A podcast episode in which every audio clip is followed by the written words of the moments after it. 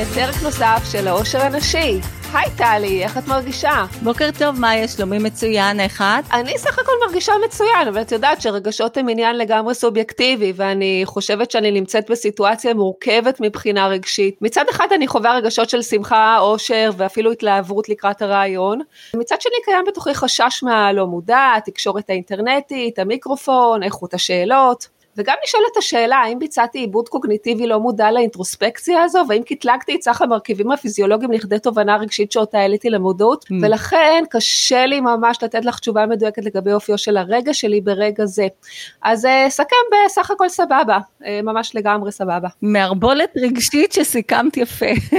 אבל לשמחתי אני לא צריכה לפתור את כל השאלות האלה לבדי, שכן היום נארח את פרופסור דניאלה קידר, אישה חכמה, אופטימית ומלאת הומור, פרופסור למדעי החינוך ומרצה באוניברסיטת חיפה וראש היחידה לתקשורת אנושית, בריאות ואתיקה של המרכז הבינלאומי לבריאות, משפט ואתיקה באוניברסיטת חיפה, ובנוסף מרצה, מדריכה ומאמנת בארץ ובעולם. בוקר טוב דניאלה, מה שלומך? בוקר טוב, בוקר טוב, אז בוודאי אחרי כל ההצגה הזו, אז מה אני אמורה לומר? ששלומי מצוין, אבל באמת שלומי מצוין.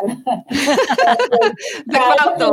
אומרת לך משהו אחר, אחרי כל האופטימיות והכל, הייתי אומרת לך ממש לא. היינו מוחקות את זה, דניאלה, ומתחילות מחדש. זה גם נקרא להסתכל על חצי הכוס המלאה, כי מי בכלל חושב ששומעים טוב או לא שומעים טוב. זהו, אבל אני על זה יכולה לומר לך, שאת יודעת, שני ככה אנשים זקנים התעוררו בבוקר, ואחד אמר, אני הייתי בקורס על אופטימיות, ואני רואה את חצי הכוס המלאה, אז השני אמר לו, אתה יודע מה, זה נקרא אופטימיות, אני קם בבוקר ואני שמח שאני רואה את הכוס. נהדר. או שהוא בכלל קם בבוקר, זה גם uh, משהו uh, לשמוח. נהדר, אני מאמצת את הבדיחה הזו. דניאלה, אז ספרי לנו, משום שאת המומחית, ההורים והתאומים בעניין, מהי בעצם אינטליגנציה רגשית? האם אפשר לומר שהיא שילוב נניח של uh, שני מישורים? זה, כשאני קצת קראתי על זה, זה נשמע כאילו המישור האחד הוא תוך אישי, ונוגע לניהול רגשות, בעיקר שליליים.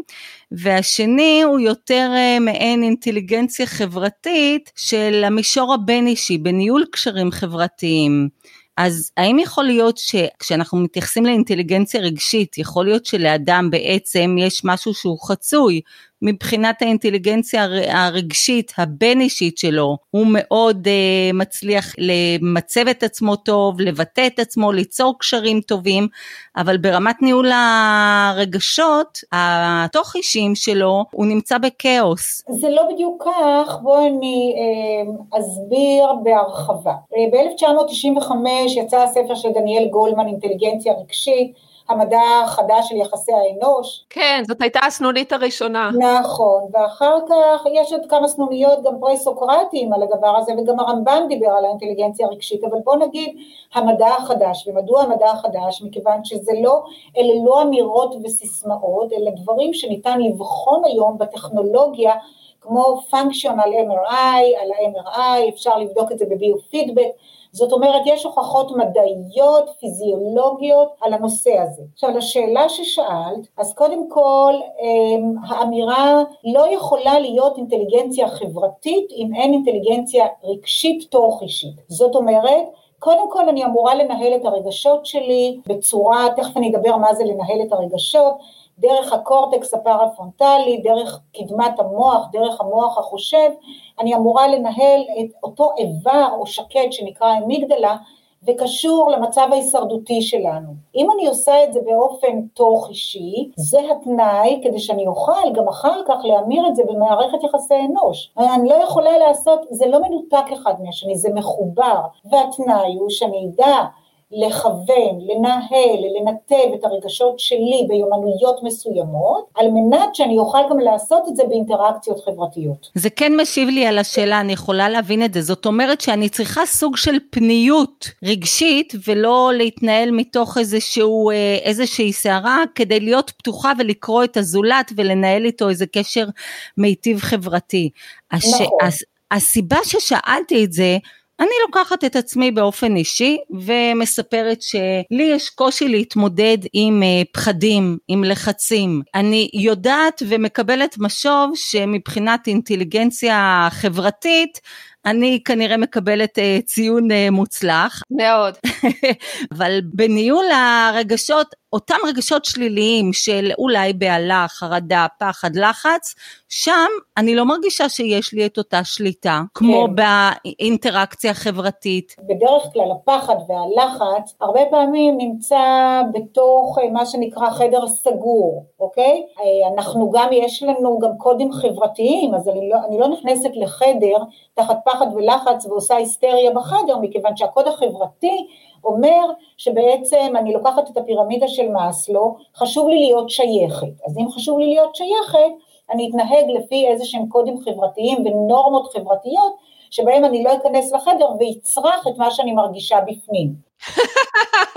כן, תלוי כמה החדר מעצבן. אה, נכון, אבל יחד עם זאת, אם אני נכנסת במצב של פחד ולחץ, עדיין האינטראקציות החברתיות שלי מנותבות אחרת מאשר אני אכנס נינוחה ורגועה, המילים שלי יצאו אחרת, הבעות הפנים שלי יהיו אחרות, כמובן שפת הגוף שלי תהיה שונה, המילים שיצאו בצורה לא מודעת יהיו אחרות, כך שבוא נגיד שאם נפגשתי עם אנשים ואני במצב רגשי לא טוב, יהיה לי קשה, יותר קשה להתנהל בצורה מיטבית או בצורה אפקטיבית מאשר כשאני רגועה ושלווה, גם פענוח המסרים שלי יהיה שונה.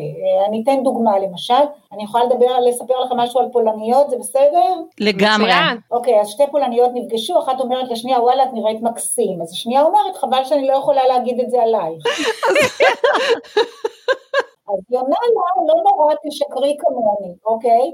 אז יכול, יכול להיות שבסיטואציה אחרת, שהייתה אה, מרגישה מאוד טוב, היא הייתה אומרת את זה אחרת, אבל אצל הפולניות קשה לשנות את זה. אני נותנת לך דוגמה, זאת אומרת, איך שלא יהיה, את לוקחת את האישיות כיצדה לדרך לכל קשר בין אישי שלא יהיה. כן, זאת אומרת, זה כמעט קצת תנאי הכרחי, כן, כן, נכון? כן, כדי שאני אצליח להיות באינטליגנציה חברתית גבוהה, אני קודם כל חייבת להיות uh, בשליטה באינטליגנציה הרגשית שלי. לגמרי, ואז היכולת להתמודד עם מצבים שליליים או עם מצבים לא נעימים, תהיה גבוהה יותר, כי אם אני יכולה להתמודד עם עצמי בצורה מסוימת, אז אני אוכל להתמודד הרבה יותר טוב גם כשאני אתקל בתוך מערכות יחסים באמירות כמו ביקורת, כמו שיפוטיות, כמו אמירה שלא בדיוק אהבתי, וקודם כל התהליך מתחיל עם עצמי, למה עם עצמי? כן. יש לנו ארבעה שלבים, יש לנו זיהוי, הגדרה, ביטוי ופעולה. מה זאת אומרת זיהוי? קודם כל אני מזהה מה אני מרגישה ולמה, איפה זה פוגש אותי. אני אתן דוגמה. למשל, אז הרבה פעמים אנחנו לצערנו כועסים על הילדים שלנו, והכעס על הילדים שלנו הרבה פעמים בא על כעס על עצמנו, זאת אומרת, הם הרבה פעמים מהווים מראה למה שאנחנו לא אוהבים בעצמנו. כן. ואז כשאנחנו מוציאים את זה החוצה, אנחנו מוציאים את זה בלי איזשהו תהליך אינטראקטיבי פנימי, אינטרוספקציה פנימית, כדי ליצור תהליך אחר של תגובה. את יכולה להביא דוגמה? אינטרוספקציה, אני יכולה פחות או יותר להבין מה זה, אבל להגיד לך בדיוק, לא. אוקיי, ההסתכלות הפנימית, בוא ניקח דוגמה. כן. נגיד אני אה, די בלגניסטית, אוקיי, ואני באה לבת שלי, בת 16, גיל ההתבגרות, או בת 9 או בת 10, ואני אומרת לה, מה זה הבלגן הזה בחדר, אוקיי? עכשיו, הבלגן הזה משקף, יש לנו גם מצבי מראה.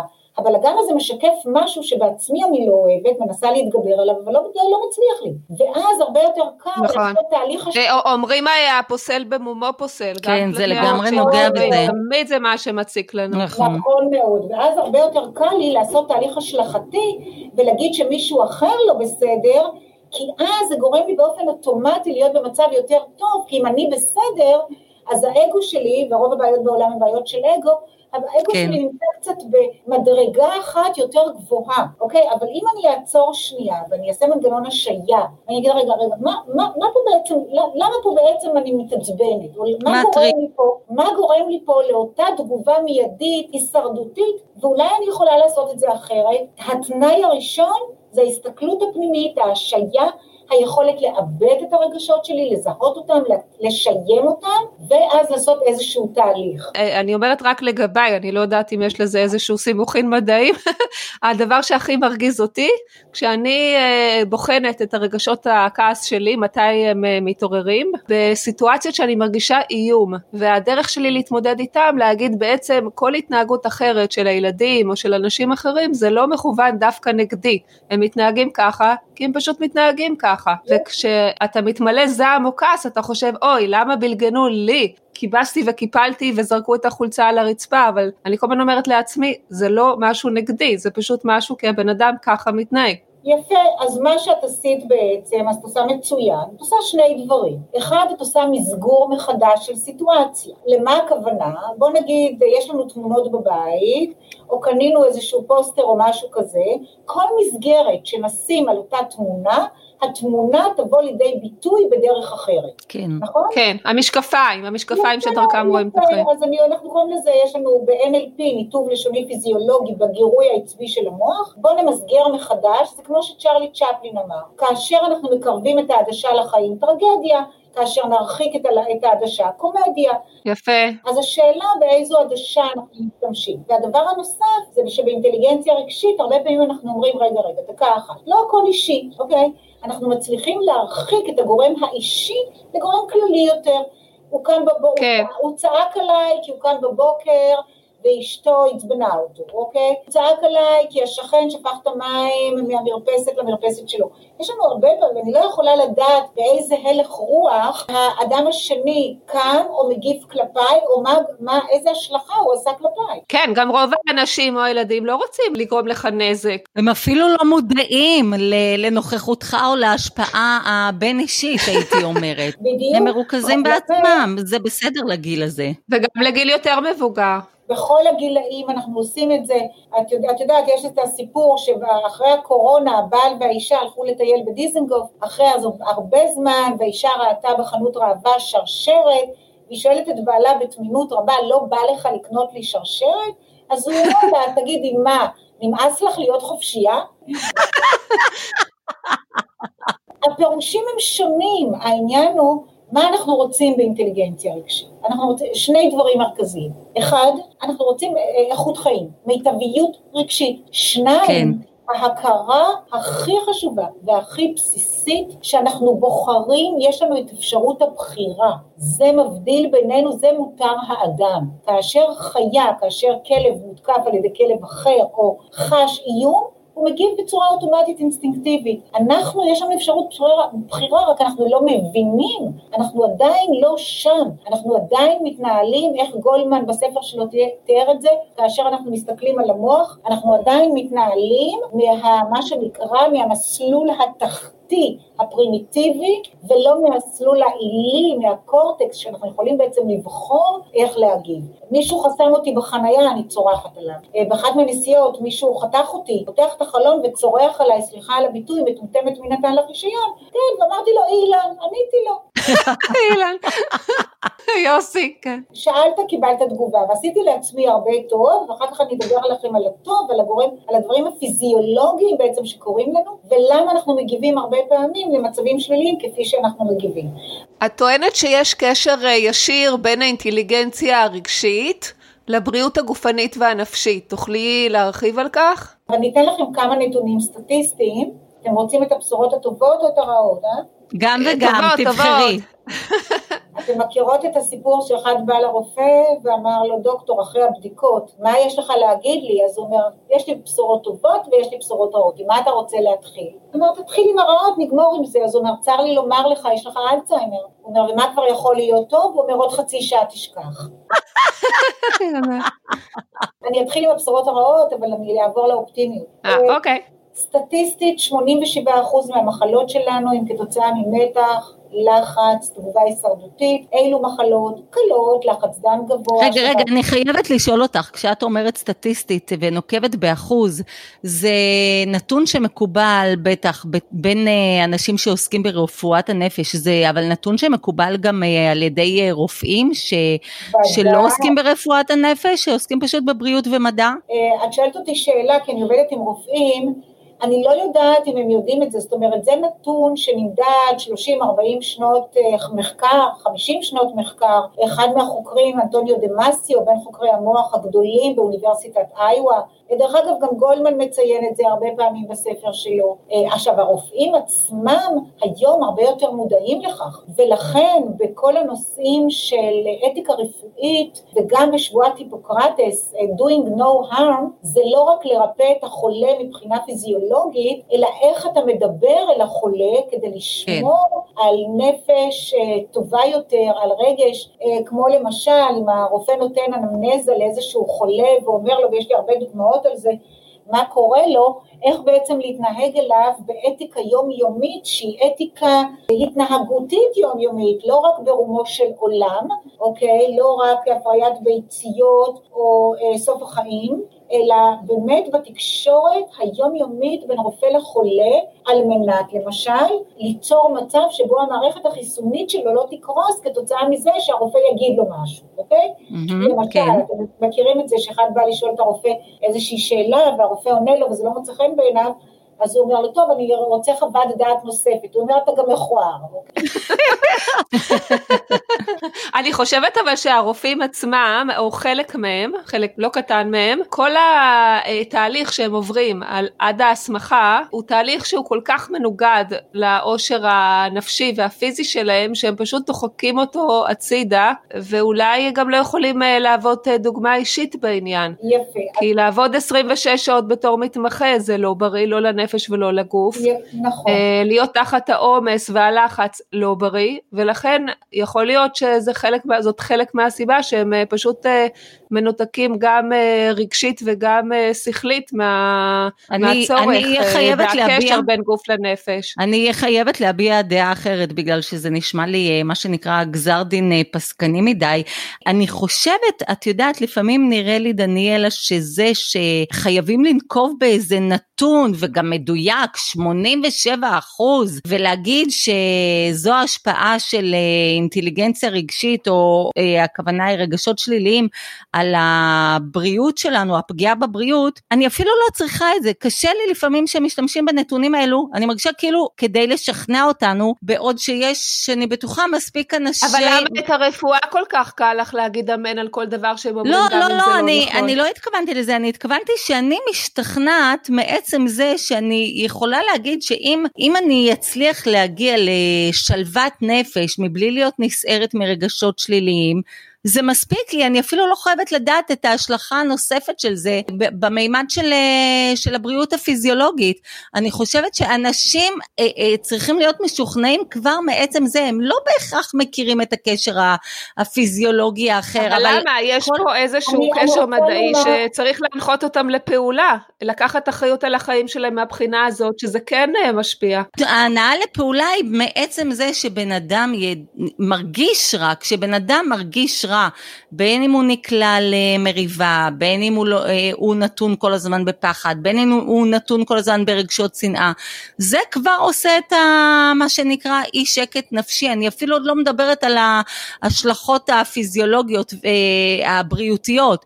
אז כבר מעצם זה יש הנאה לפעולה. אני כאילו מסת, מסתפקת בזה. אין לי את הצורך להגיע לנתונים אה, מדעיים אחרים שמשפיעים במישור של הבריאות, כי גם אני לא יודעת איך מוכיחים את זה, וגם אני יודעת שיש רופאים שטוענים שאין קשר. אז זאת רק הערה קטנה שלי. ו... טוב, זה מופרך לחשוב שאין אז קשר. אני, אז אני רוצה לענות לך, תראי, אה, אני עונה כמו לסטודנטים שלי כששואלים אותי איזה ספר לקרוא ומה הביבליוגרפיה המומלצת. תראי, יש ספרים עיתונאיים שהם אומרים עשרה צעדים לאושר וחמישה צעדים למשקל תקין. זה לא מספיק. למשל אמירה, אה, תחשבי חיובי. מה זאת אומרת? אני קיבלתי עכשיו מכה בברך, מה זאת אומרת אני יכולה לחשוב חיובי? אני קצת רגישה לסיסמאות, חשוב לי שיהיה בסיס מדעי, ולא כן. רק החלק הרווחה הנפשית והמיטביות הנפשית הם חשובים, אם אני אספר לך אילו מחלות לדעת שאם כרגע אני כועסת, או אם כרגע אני מגיבה בצורה מסוימת, לא משנה, לא טובה, קורה לי משהו בגוף. היום אנחנו יודעים שיש קשר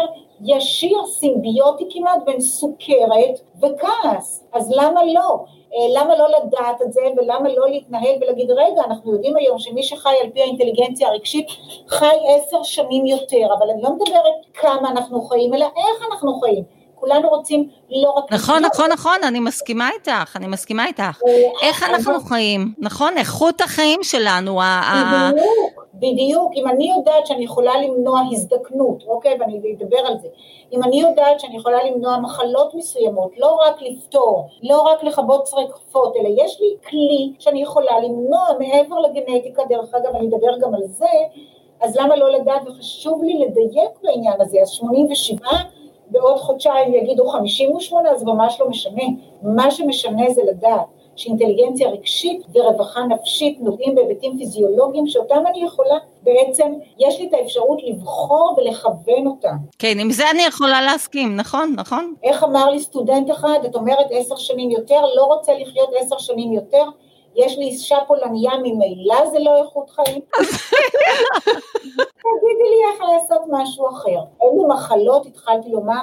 סוכרת, שבץ מוחי, לחץ דם גבוה, מחלות קרדיו-וסקולריות, אוקיי? נאדר בוטו בספר שהרפואה והחוש השביעי כותב את זה, דניאל גולמן בספר מדהים שנקרא רגשות הרסניים, שון טלבוט במחקר מדהים על אה, קשר הקורטיזול שהוא הורמון הלחץ, אתם יכולים, אנחנו מוקפים היום בידע, במידע עדכני, מדויק ולא בסיסמאות. אה, לומדים אצלנו במחלקה אה, אה, קורס לימודים של שנתיים, מנחים מומחים באינטליגנציה רגשית, אתיקה וביואתיקה.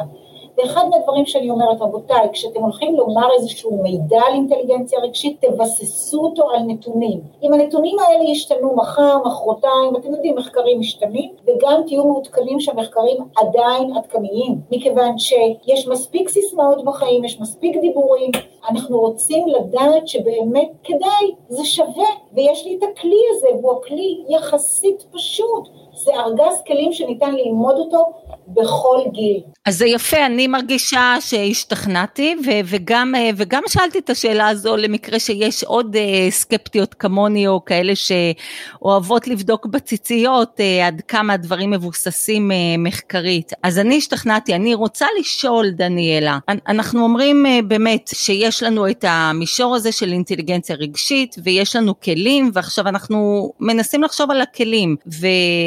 לי עלו כמה דברים שהתחברו לי אוטומטית, גם דיברת על מסגור מחדש, אני גם עורכת דין וגם מגשרת, זה משהו שאנחנו מרבים להשתמש בו וגם לעשות הרבה אינטרוספקציה נכון. וגם אה, יש כל כך הרבה כלים ובטח נקודות השקה ביניהם, מתי משתמשים במה? את ציינת את ה-NLP, אה, שזה neuro-linguistic, אה, שמענו programming, ממך שמעתי פיזיולוגיה, אני מכירה את מודל אפרת של אירוע פרשנות רגש תגובה, אני מכירה גם את השיטות של ה-CBT שבעצם מאלצות אותך גם כן לעשות uh, סוג של מטה קוגניציה כזו, לרשום, לתעד, מתי משתמשים במה? לשמחתי הרבה אינטליגנציה רגשית היא תחום אינטרדיסציפלינרי. כשלומדים אינטליגנציה רגשית כמובן לומדים פסיכולוגיה ופילוסופיה אה, ונואטיקה, מדעי כדור הארץ, כי אנחנו יודעים ששינויים למשל במזג אוויר גם משפיע על חשמליות המוח, ולומדים אנתרופולוגיה וסוציולוגיה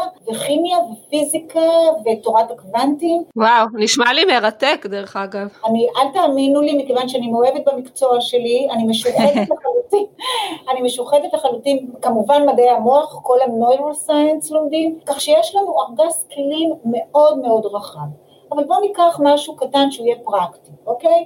אה, פסיכולוגיה אה, חיובית כמובן. עכשיו, אינטליגנציה רגשית זה כלי קיבול מאוד רחב לכל התחומים והדיסציפלינות האלה, אה, גם במדעים וגם בדברים אחרים, גם במדעי הרוח דרך אגב, שזה פשוט נפלא. בואו ניקח פסיכולוגיה חיובית, אוקיי? כי כולם מדברים על זה היום, ובואו ניקח תיאוריה אחת של אהרון בק, ששם הוא מדבר על 13 מחשבות מגבילות, אוקיי?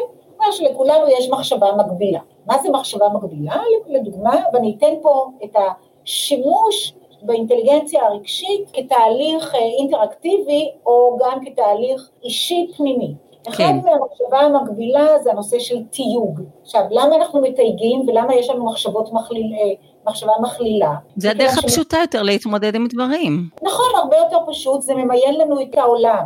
למשל, אם אני אשאל אתכם שאלה, כל הכדורגלנים הם, מה תגידו לי? אה, בעלי רגליים שריריות. יפה. כל הכדורסלנים הם, מה תגידו לי? גבוהים, גבוהים. כמובן. יפה. כל הבלונדיניות הן, מה תגידו לי?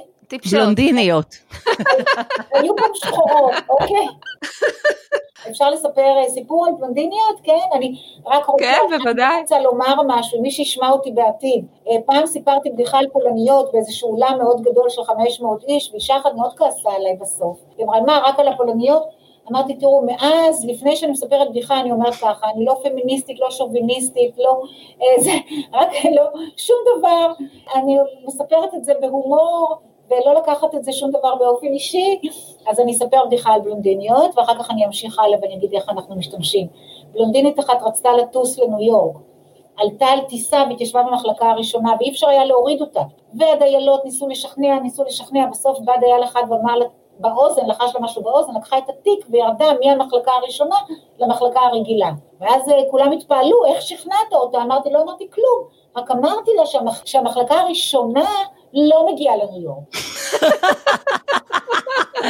נהדר. מה שמדגיש את מה שאמרתי קודם. מאי, את שמחה שצבעת לחום, שנפטרת מהבלונד? כן, כן, אני בדיוק הפסקתי להיות אה, בלונדינית לפני כחודש, ועברתי להיות ברונטית. האינטליגנציה שלי עלתה, עלתה פלאים. כן, עשרה אחוז. אז תגיעי לניו יורק בקלי קלות, בוא נגיד תיוג, אוקיי. עכשיו, אנחנו גם מתייגים את עצמנו, אוקיי? כמו שאת בחיים לא תהיי זמרת. עכשיו, התיוג סוגר אותנו, הוא מנתב אותנו לתוך מסגרות ולתוך גבולות שאנחנו אפילו לא יודעים, דרך אגב, לא יודעים אם אנחנו יכולים לעבור אותם כן או לא, פשוט לפעמים המחשבות שלי רצות לפני המילים.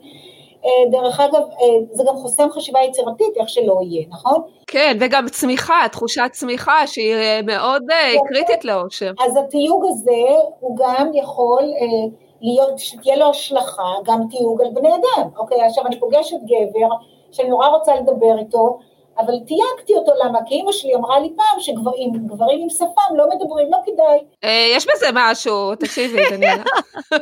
אז אני מחליטה שגברים עם שפם לא כדאי, למה? כי גברים עם שפם מסתירים משהו מתחת לשפם שלהם. לשפם. כל מיני אמירות ששמעתי, ואז כשאני לא מתחילה לדבר איתו בעצם פספסתי משהו. זאת אומרת, המחשבה המקבילה יכולה לעצור אותי ולמנוע ממני לעשות דברים מסוימים, לחשוב דברים מסוימים, להרגיש דברים מסוימים, ואותו דבר גם בתקשורת הבין אישית. עכשיו השאלה היא, איזה כלי, תראו, אינטליגנציה רגשית, איזה כלי אני לוקחת שיתאים לי למצבים מסוימים, תוך אישיים ובין אישיים. עכשיו, אינטליגנציה רגשית זה כמו שפה. אני אספר סיפור שעכבר אחד רצה לצאת מהחור, ואיך שהוא מוציא את הרעש הוא שמע מיהו. הוא אמר, יש מיהו? לא כדאי. אחרי חצי שעה הוא שוב רצה לצאת מהחור, ואז הוא שמע האו האו. הוא אמר, יש האו האו, זה כלב, אפשר לצאת. איך שהוא יוצא, תפס אותו החתול. שואל העכבר את החתול, תגיד לי, אם שמעתי האו האו, מה אתה עושה פה? אמר החתול, לפעמים טוב לדבר בכמה שפות. נהדר. עכשיו, למה אני מספרת לכם את זה? מכיוון שתשאלו אותי, אתם אומרים, תני לי איזשהו מרשם. אין. מה שקורה, שאנשים שלומדים אינטליגנציה רגשית מצוידים בכל כך הרבה כלים, שידעו לשלוף את ה... ידעו לשלוף כלי פחות או יותר מתאים לסיטואציה מסוימת, לא יצליח, יהיה להם עוד כלי, זה כמו עם מברגים. בעלי אומר לי, תני לי מברג, אז המברג שאני נותנת לו, זה המברג שאני מכירה. הוא אומר לי, לא, תני לי מברג אחר, אני לא זוכרת כרגע את שמו, פיליפס. פיליפס, נכון. פיליפס. פיליפס, אתמול זה קרה לי. תני לי פיליפס. כבר למדתי שפיליפס הוא כזה מחודד כזה, משולש כזה, ומתאים לברגים של הדלת. אבל לקח לי זמן ללמוד את זה, לא למדתי mm-hmm. את זה בהתחלה. זאת אומרת שהציידה שאני מציידת את האנשים שלו, אני לא רוצה לומר, אני אדם צנוע, אז אני או מצוידים, בכלים מסוימים, זו הצידה שאיתה הם הולכים, וזה לא שמשהו, אני אומרת להם, אם יש א' תעשו ב', לא. זו לא חליפה אחידה, זה mm-hmm. משהו שתלוי באישיות, תלוי בסיטואציה, תלוי ביכולת של האדם להשתמש בכלי, תלוי בכל כך הרבה מרכיבים. זה לא משהו שאני אומרת כמטה קסם, זה משהו שהוא, אנחנו מאמנים את המוח, זה כמו שרירים, שאנחנו כבר יודעים איך לאמן, ואנחנו גם תוך כדי התנסות לומדים ולומדים, ומציידים אותנו בעוד ועוד ועוד ועוד דברים. גם אם בן אדם מצויד, קרא, מצויד בידע, קרא ספרים, נכון. אה, יודע מה הוא צריך לעשות, קצב החיים המטורף שרוב האנשים אה, נמצאים בו, הריצה, העומס, הם מאפשרים בכלל להתחבר אה, לרגשות שלנו, לעשות אינטרוספקציה, ואנחנו כל היום עסוקים בסימוני וי, מצאת החמה צאת הנשמה. התשובה היא כן. אני גם רוצה לומר שזה לא מספיק לקרוא ספרים וזה לא מספיק ללחוץ על הכפתור במחשב ולקרוא בגוגל, מה שחשוב זה תהליך, זאת אומרת אה, אנחנו עושים את זה, זו דינמיקה, זה התנסות תוך כדי. אה, כשאני מלמדת, אני מלמדת פחות תיאוריה ויותר 40 אחוז, 30 אחוז זה תיאוריה והיתר זה התנסות תוך כדי. ואת ההתנסות הזו אני מבקשת מאנשים לקחת הביתה ולבוא אחר כך חזרה ולהגיד מה קרה שם. איך מישהי אמרה, הנה ידעתי הכל והנה נכשלתי באינטליגנציה הרגשית שראיתי את חמותי. זה המבחן הכי גדול, זה צריך להיות לקו הסיום, לא על ההתחלה. אתם יודעים מה זה רגשות מעורבים, כשהחמות מתיישבת על הקקטוס שגידלתי עשר שנים. נהדר. לי חשוב גם uh, להבין, אז כלים יש מבחר, ארגז שהוא מגוון, לא בהכרח שכלי אחד יספיק, יכול להיות שצריך שילוב, לפעמים ככה, לפעמים אחרת, הכל בהתאמה. איך אנחנו, באיזה מסגרת אנחנו מקבלים את הכלים? ואני עושה בעצם סוג של אה, אה, השלכה מתוך ה...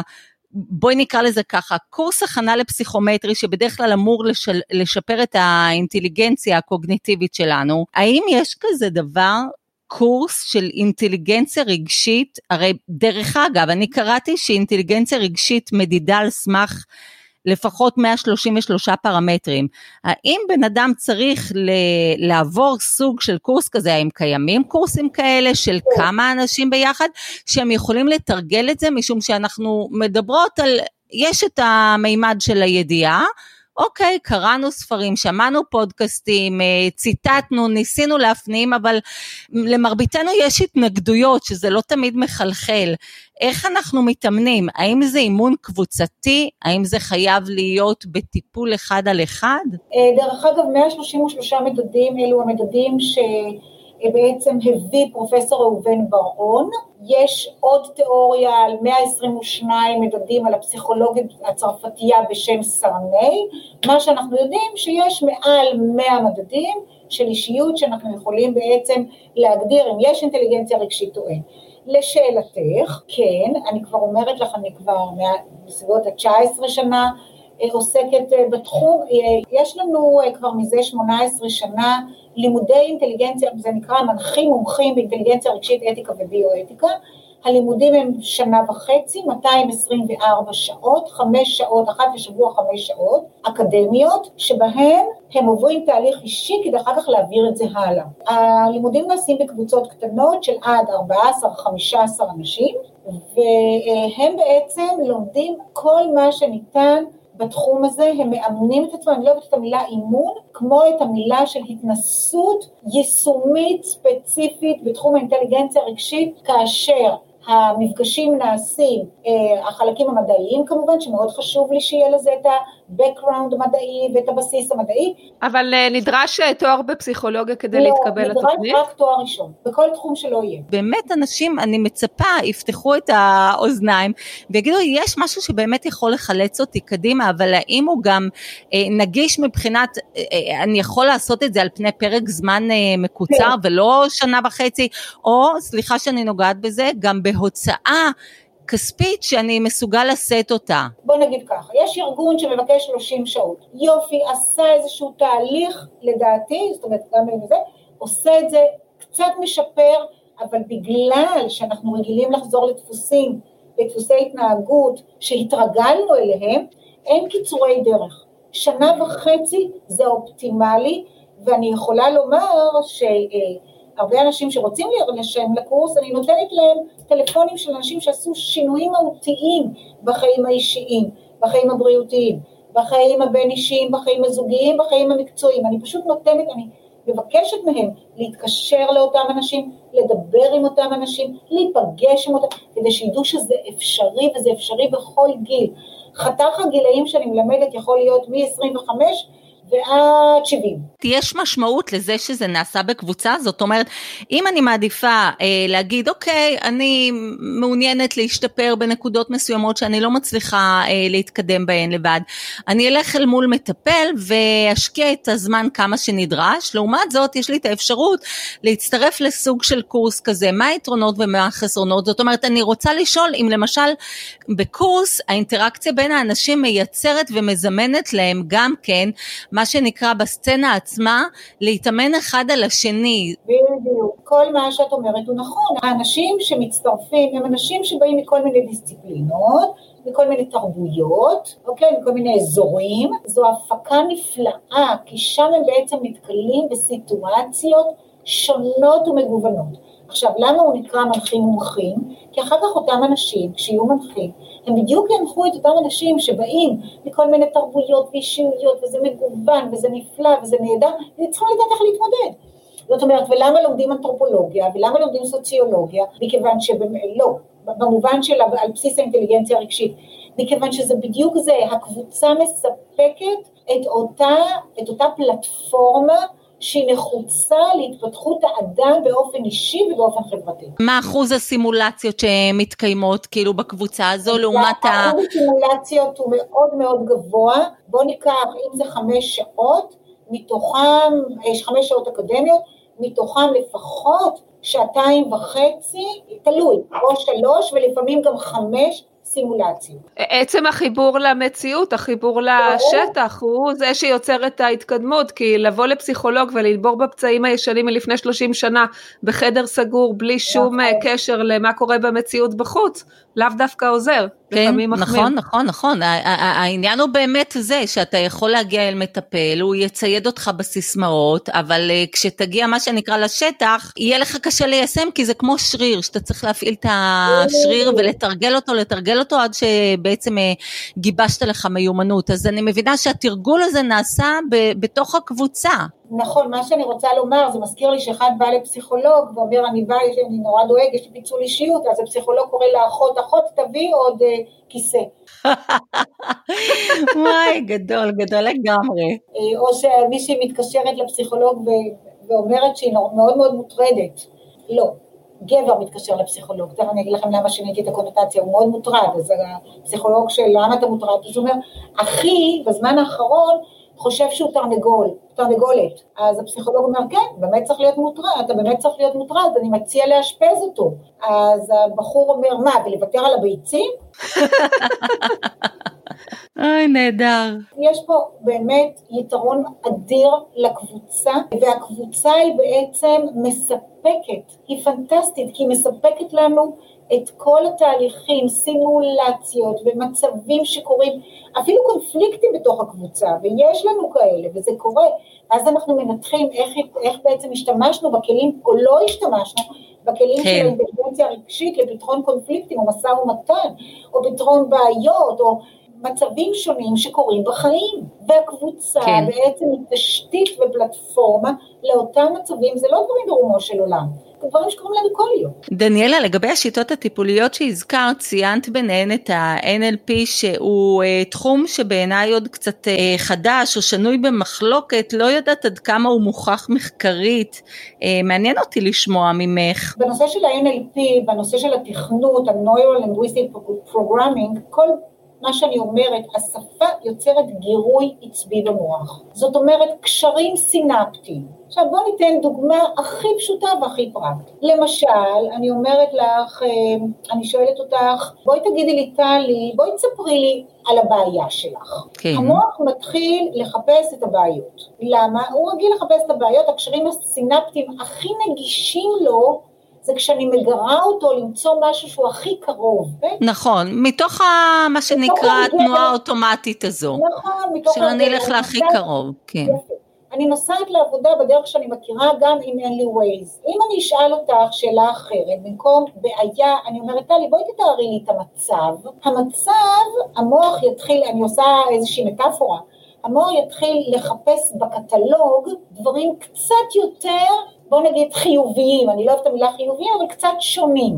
כן. כי מצב הוא לא רק מצב שלילי, אלא יש לו מצב ניטרלי למשל. היא יוצרת קודם כל גירוי לחיפוש בספריית הסינפסות, לתת פירוש זה או אחר בספרייה. ניתן דוגמה נוספת, ילד שכח להביא מחברת, המורה אומרת לו תמיד אתה שוכח להביא מחברת, אתה אף פעם לא זוכר, מילים שליליות, אף פעם לא זוכר להביא מחברת, מתאים לך לשכוח כרגיל, למה שכחת? מכירים את זה? כן. כן. אמירה אחת קטנה, אבל לא פעם אחת, דורשה לנו עקביות, אומרת, אתה יודע מה דני? בוא נחשוב ביחד איך מחר תזכור להביא את המחברת. מה אני עושה? אני שותלת זרע קטן למוטיבציה לשינוי. ואז בתהליכים הסינפטיים, הסינפסה מחפשת בסינפסה הרחוקה יותר משהו שלא התרגלתי, כי הסינפסה הקרובה מסתדרת, שכחתי, אני אשכח גם מחר. יש לי קושי עם ה-NLP הזה, כאילו המציאו איזשהו משהו חדש באריזה לא, סקסית. לא, זה לא משהו חדש, ה-NLP, תקראי לזה מה שאת רוצה, אני מכניסה הכל לאינטליגנציה אוקיי. הרגשית, אני אגיד לך למה. כשאני אומרת לך, טלי, את לא צודקת, מה שקורה, רמת הקורטיזול, הורמון הלחץ עולה. כן. אוקיי, אני אתן לזה את הבסיס המדעי. כאשר הקורטיזול עולה, מערכות אחרות משותקות. אחת מהן שמשותקת היא נושא הקשב. אנחנו יכולים לראות את זה ב-FMRI, אני פשוט לא מקשיבה לך. ואז אם אני לא מקשיבה לך ונמצאת במצב הישרדותי, התגובה שלי היא שונה מאשר אני נמצאת במצב שהוא יותר פתוח לקשב. אז כן. אני, מביאה, אני מביאה את התחום הזה הרבה יותר עמוק לתוך המדע של האינטליגנציה הרגשית ומדעי המוח, מאשר רק לקטע הזה של תהליך שפתי. השפה היא כלי אחד מיני רבים שיוצרים מה שנקרא איזשהו אה, אפקט דומינו, אדווה ליתר המצבים. איזה כן. אדווה? הגוף מגיב אחרת, טונוס השרירים הוא יותר חזק. למשל, אני אתן דוגמה. אם את נוסעת למשל לאיזשהו מקום ואת יודעת, אצלנו הקריון, אה, אני גרה בקריית ביאליק, ואת אומרת במוצאי שבת, בטוח אני לא אמצא חנייה, אוקיי?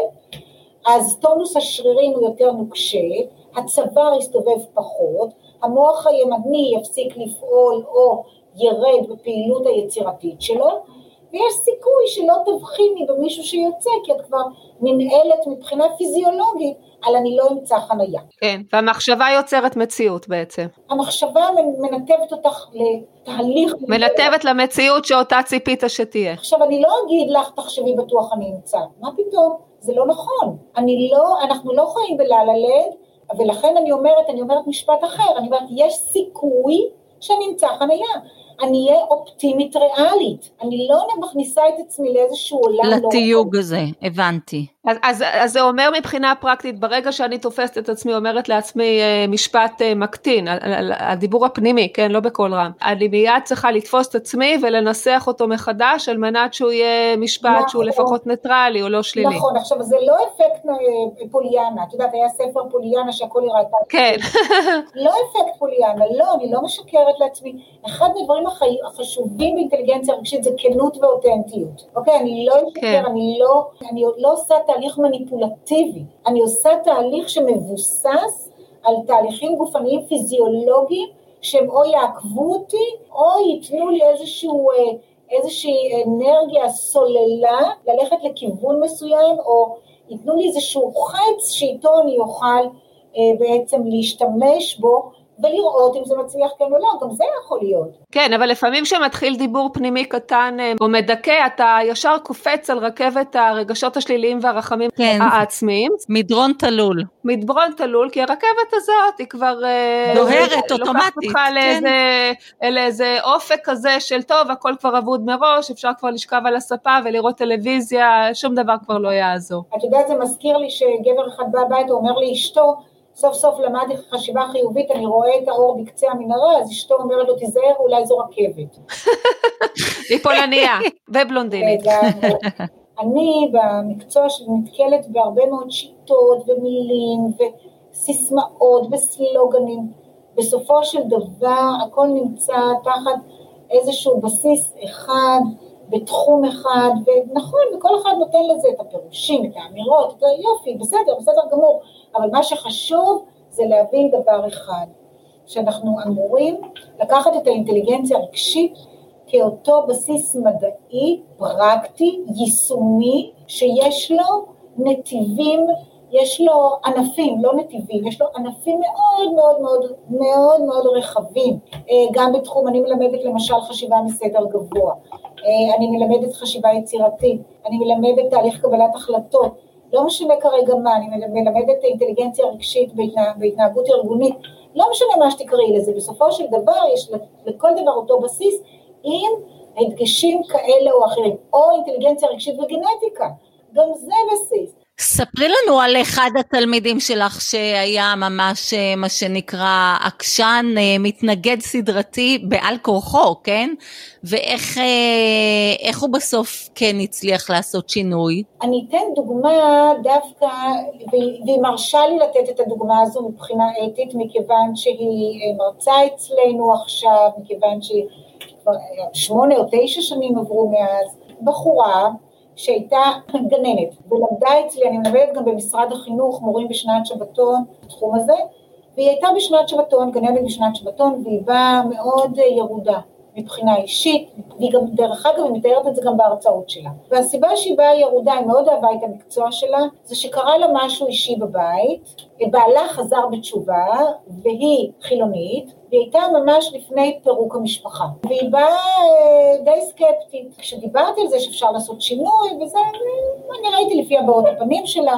בכל מקרה, מה שקרה, אה, אני אתן לכם את הסוף הטוב, שהיא סיימה את ההשתלמות אצלנו והיא נרשמה גם אצלנו לקורסים שבהנחיית קבוצות באינטליגנציה רגשית והתוצר הוא כזה, לא רק שהמשפחה לא התפרקה, הם חיים באושר, הם קיבוצניקים, אז זה אושר לא הייתי אומרת בעין, אבל הם חיים בהרמוניה. היא לקחה את זה, המשיכה ללמוד אצלנו, היא לקחה את זה, אה, המשיכה הלאה, הכניסה את זה לגן הילדים, הציגה את המודל הזה בכנס עולמי שהיה בקפריסין ובירושלים, היא מספרת את הסיפור האישי שלה והכניסה את המודלים האלה לגן הילדים, זאת אומרת שילמדו את זה מהגן, ואם תשאלו אותה, ואין לי שום בעיה לתת לכם את המספר טלפון אחרי התשדיר, תשמעו ממנה מה עבר, מה התהליכים גם האישיים וגם המקצועיים, ואיך היא היום מביאה את זה להורים, לילדים, למשפחות, לזוגיות, ומספרת על אותם כלים שהביאה איתה לתהליך הזה. הכוונה היא בעצם באמצעות ההנחיה הזו לשפר את הפרמטרים, אז זה לא משנה אם אני אקרא לזה הנחיה או זה, אבל אתם, הכוונה היא ליצור שיפור. יפה, נכון, כן, בהחלט. ליצור שיפור, ליצור שינוי, לתת כלים לאותו אדם שיוכל להשתמש בהם למיטביות הרגשית, לחיים היותר טובים, לאיכות החיים, למודעות, כפי שאמרתי בהתחלה, שיש אפשרות בחירה, שאפשרויות הבחירה הן רחבות יותר ממה שאנחנו חושבים. אה, אני רוצה לסיום הפרק המשמח הזה, אם תואילי לשתף אותנו בבקשה במספר הרגלים שאת אימצת לטובת האושר שלך, בין אם מדובר ברוחניות, פעילות גופנית, אה, הודיה או כל דבר אחר. אוקיי. Okay. הדבר הראשון באמת הוא הנושא של פרספקטיבה. עזבו את כל המדע הצידה. המסקנה היא העיקר הבריאות. עכשיו אני אהיה בנאלית, בסדר? זה לא מובן מאליו. כשיש בריאות, יש הרבה, יש הרבה אפשרויות. כשאין בריאות, מאוד קשה, אין כלום. אז קודם כל אני קמה בבוקר, אני אומרת את זה כל יום, אני אומרת, בסדר, יש בריאות אחת, זה דבר אחד. דבר נוסף, אמ, ופה אני חושבת שאיך אמרו לי, נולדתי עם 30-40 אחוז גנטיקה של אופטימיות, אז נכון, אבל ליתר גם היה באמת חינוך בבית. זאת אומרת, דניאלה, בואי, תנסי לראות מה עוד אפשר, מה אפשר אחרת. אני משתדלת מאוד לקחת את הפרופורציות פרספקטיבה בחיים. ואני רוצה לספר סיפור, בסדר? כדי לתת את ההמחשה. בשמחה, בשמחה. אה, לפני שש שנים, אני מלמדת בעכו, נסעתי הביתה, אני גרה בקריית ביאליק, והייתי צריכה לנסוע לרמת גן לאיזושהי הרצאה, זה היה פברואר, השעה הייתה אה, שתיים, אחת וחצי בצהריים, והייתי צריכה להיות בחמש בתל אביב, אמרתי יופי, יש לי זמן להתקלח, טה-טה-טה-טה, באתי הביתה, זרקתי את כל הדברים על הרצפה, את הטלפון, אתה יודע, אמרתי, אני עולה למקלחת, ואני אתקלח לזה, עכשיו, הכל היה זרוק למטה, והדלת הייתה פתוחה, הייתה רוח, והרוח טרקה לי את הדלת. אוקיי, עכשיו מה קרה? כבר איזה חודש או חודשיים הצילינדר בתוך הדלת היה חלש, הצילינדר קפץ החוצה ואני נשארתי סגורה בחדר שינה. אוי ויי. אה, יכולתי, אני גרה בקומת קרקע, יכולתי לעשות משהו מהחדר שינה, אבל יש לי גם סורגים ולא היה טלפון, לא היה כלום. מה אני עושה? עכשיו, היו לי כמה אופציות. אופציה אחת זה להגיד קטסטרופה. אופציה שנייה להגיד לי, אוקיי, באתי בצהריים, אני אנצל את זה לאיזה שלב שטונדה, ממילא אף אחד לא ימצא אותי, אין טלפון. אף אחד לא... או זה הזמן למברג הפיליפס המפורסם. או, זהו, עכשיו. אופציה שלישית זה לעצור רגע ולהגיד רגע, אין לי, המציאות קיימת, אין לי פה מה לעשות, אבל בוא נהיה מגייבר, מה זה אומר? או נגייס את המציאות אליי, או אני אנסה לשנות אותה. ברגע שהמוח רגוע, האופציות מתחילות להיפתח. וזה עשיתי פעם הראשונה בחיי, הסתכלתי מסביב, ראיתי שבאמבטיה, הדלת של האמבטיה, הצילינדר הוא בדיוק כמו בחדר שינה. לא תאמינו, פירקתי אותו, זה שני ברגים בסך הכל, הרכבתי אותו, ואמרתי, את הלא כבר יש לי, מקסימום יהיה לי כן. מה אני מנסה לומר? ששום דבר הוא לא קטסטרופה, כל עוד אתה חי, נושם, יש את התחושת המסוגלות והיכולת שאני יכולה לרתום את הכישורים ואת הכישורים המאוד פשוטים, פרופורציות בחיים, אופטימיות זהירה בחיים, להבין שהבריאות היא המרכז, לברך באמת על מה שיש, ומה שאין, קורים הדברים האלה, ותמיד לקחת את זה כאתגר, מה למדתי? קרה משהו, נכשלתי, ואני בכוונה אומרת את המילה כישלון, כי אני אומרת את המילה למידה, בואו נראה מה למדתי. עכשיו, מה שקורה, שזה סוג של באמת של מיומנות, אבל אני באמת אומרת לכם, באופן אישי, אני יודעת לראות את הדברים הטובים ולגייס את הפחות טובים ללמידה עתידית. וזה מאוד מאוד עוזר, ובאמת, כשאנחנו מסתכלים מסביב, מתי אנחנו יודעים שזה כך?